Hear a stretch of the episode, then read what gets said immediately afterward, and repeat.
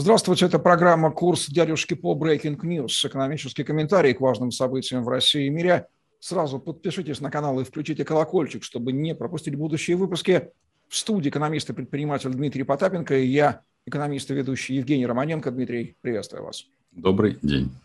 Среду, 8 сентября, когда мы записываем этот выпуск, состоялся суд по поводу снятия Дмитрия Потапенко с выборов в Госдуму Российской Федерации. Дмитрий, напомните, пожалуйста, нашим зрителям детали этого дела и результаты суда. Ну, это ретроспектива, она продолжается уже вторую неделю. По-моему, я единственный из а, кандидатов, а, как это, позвонив из, из, из очень высоких эшелонов власти, мне уже сказали, всем напомнили, а поскольку люди там старшего возраста, они мне напомнили два фильма. А, первый – это фильм «Трудная мишень» со Стивеном Сиглом, и второй сказали, что ты у нас это Джон Вик от экономики, потому что как человек упорный ты идешь до конца. Это существенная правда.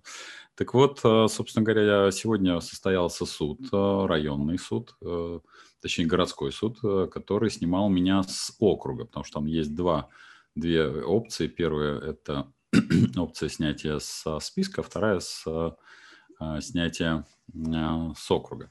Но это на самом деле не столь важно и не столь интересно. Интересно совершенно другое как раз а, к области нашей экономики. Вы знаете, я вам могу сказать следующее, что, господа коррупционеры, вы можете спать спокойно. Потому что я посмотрел уровень подготовки баз, уровень запросов и уровень э, ответов. Я могу сказать, я еще это говорил на момент, когда было так называемое панамское дело, Э, когда я рассматривал, там, напомню, у нас велочленисты находили, э, у них нашлись огромные тысячи и огромные э, поместья. Так вот, могу сказать, резюме очень простое. Просто тщательнее надо оформлять, и все.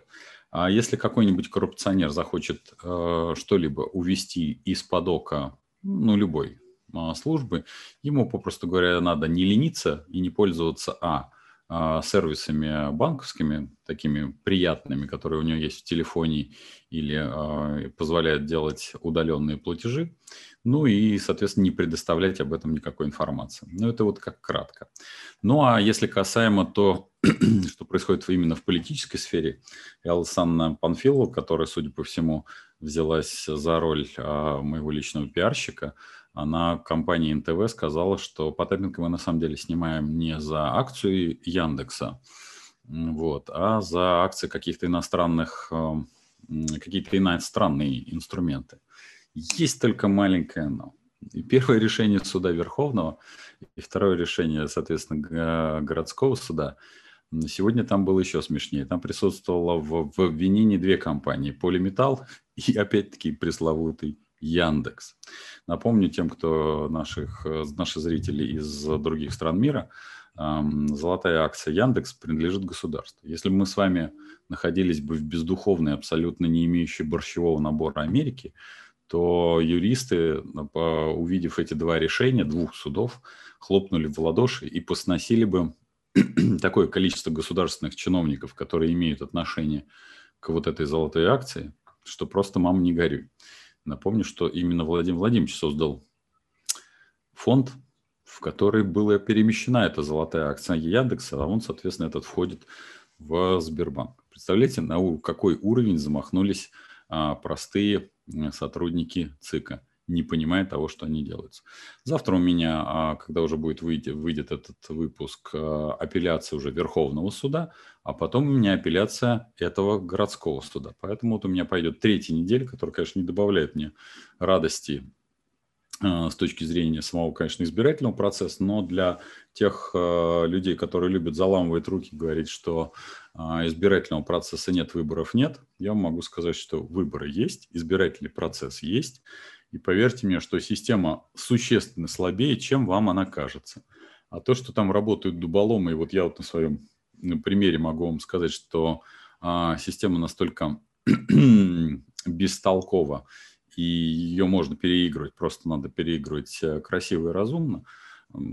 Поэтому э, кандидаты, которые, там, скажем, не, не столь шумные, но не находятся в каком-то особом а, прицеле, очень легко могут пройти, в том числе и во власть. Это вам ремарка от меня как э, политика и экономиста. Но как экономист могу сказать, что Никаких у них баз нет в принципе. И эти базы настолько кривые. Я уж не говорю про то, что они вообще не понимают, что такое фондовый рынок. Но это так, как ремарка. Российские владельцы автомобилей в ближайшее время могут столкнуться с дефицитом шин для автомобилей и мототехники. Причем на отдельные марки мотоциклов уже сложно найти резину. Кроме того, шины подорожают. Связано это с тем, что из-за пандемии многие заводы приостановили производство или заметно снизили объемы. В настоящее время предприятия еще не выпускают изделия или производят их в ограниченном количестве. Например, вице-президент Национального союза автомобилистов Ян Хайцер практически уверен в грядущем повышении цен на покрышки. Он полагает, что это связано также с нарушением мировой логистики. Повысились цены на перевозку, упаковку, сырье и топливо. Дмитрий, если цены на шины вырастут, то к чему в России это может привести? Ну, цены вырастут, э, безусловно, в мире, а в России это приведет, по моим оценкам, подорожание на 20-30% как минимум. Особенно на такие неходовые размеры, как э, диаметр 20. Большая часть наших э, сограждан ездит на 13 на 14 диаметре.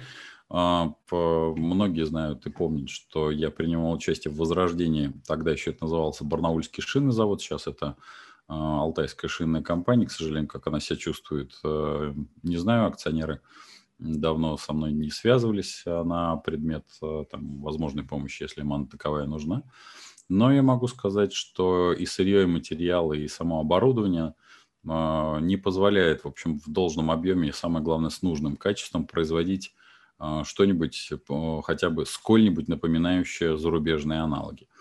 Ну а в подорожании и дефицит, да, это наше все, собственно говоря, мы медленно, но верно движемся к тому, а, к тем годам, о которых я говорил, 21-22 год, это года экономического, соответственно, а, переломов. Вот мы в этот перелом, надо понимать, это не 98 год, когда было быстрый перелом и быстрый отскок.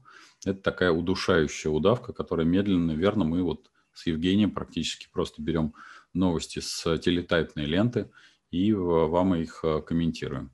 А, плюс это, конечно, приведет к галопирующему росту цен на комплектующие всех автомобилей. Впрочем, а, и без этого автопроизводители, но я уж не говорю про то, как работают дилеры, они работают как действительно как перед судным днем, задирая цены на все ходовые и не ходовые даже марки и в комплектации, а самое главное, а, ставя сумасшедшие ценники на так называемые допы, на которых они больше всего а, зарабатывают. Поэтому если бы автопроизводители иностранные относились бы к российскому рынку хоть сколь-нибудь а, скажем так, с вниманием, то, конечно, бы эту вакханалию они прекратили. Но поскольку наш рынок для них не просто не приоритетный, а является третьим, там, третьего десятка, третьего порядка, поэтому мы получаем с вами вот ту вакханалию, которая есть. Машина перешла в состояние реальной роскоши.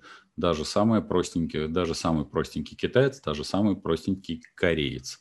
Но напомню тем, кто не знает этого, Средний возраст э, российского автопарка – это 12-14 лет.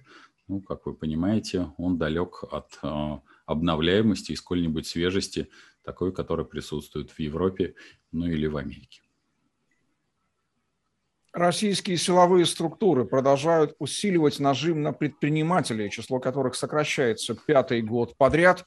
По итогам первого полугодия 2021 года правоохранительные органы – выявили 78 290 преступлений экономической направленности, как следует из июльского доклада Генпрокуратуры. По сравнению с прошлым годом число уголовных дел выросло на 10% или почти на 7 тысяч и стало максимальным с первого полугодия 2015 года. Тогда их было более 80 тысяч.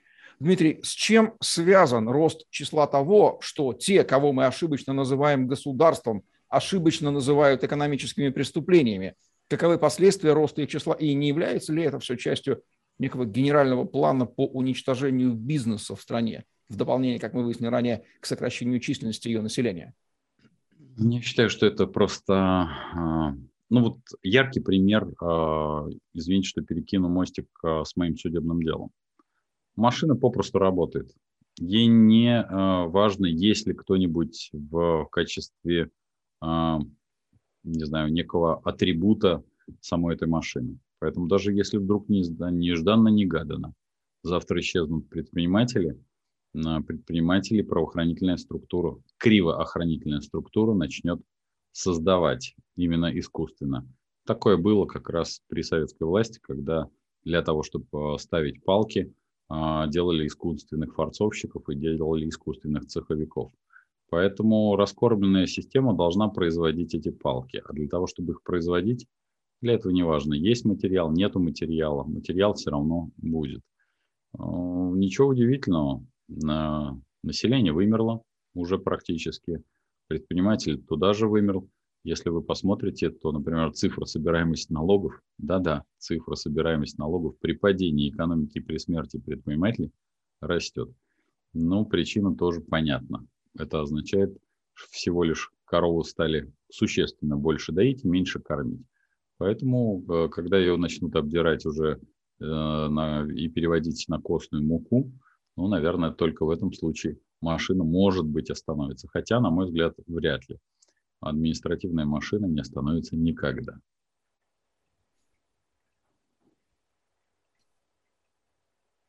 Белорусская нефтяная компания «Беларусьнефть» расширила перечень своих активов в России. Ее дочерняя компания стала собственником еще одной компании, которой, в свою очередь, принадлежат 69 нефтяных скважин на Ямале. Об этой сделке было объявлено в день рождения гражданина Беларуси Александра Лукашенко, который в прошлом году самопровозгласил себя президентом Беларуси. Дмитрий, это обычная коммерческая операция или это подарок Лукашенко от России? И насколько это ценный подарок для обоих сторон? Ну, это подарок от, от россиян, а, собственно говоря, господину, господину Лукашенко. Да, дорогие россияне, я многократно говорил в наших с Евгением программах, что нам уже давным-давно э, господин Лукашенко очень дорого стоит. Ну вот вы же регулярно ратуете за национализацию. Вот она произошла.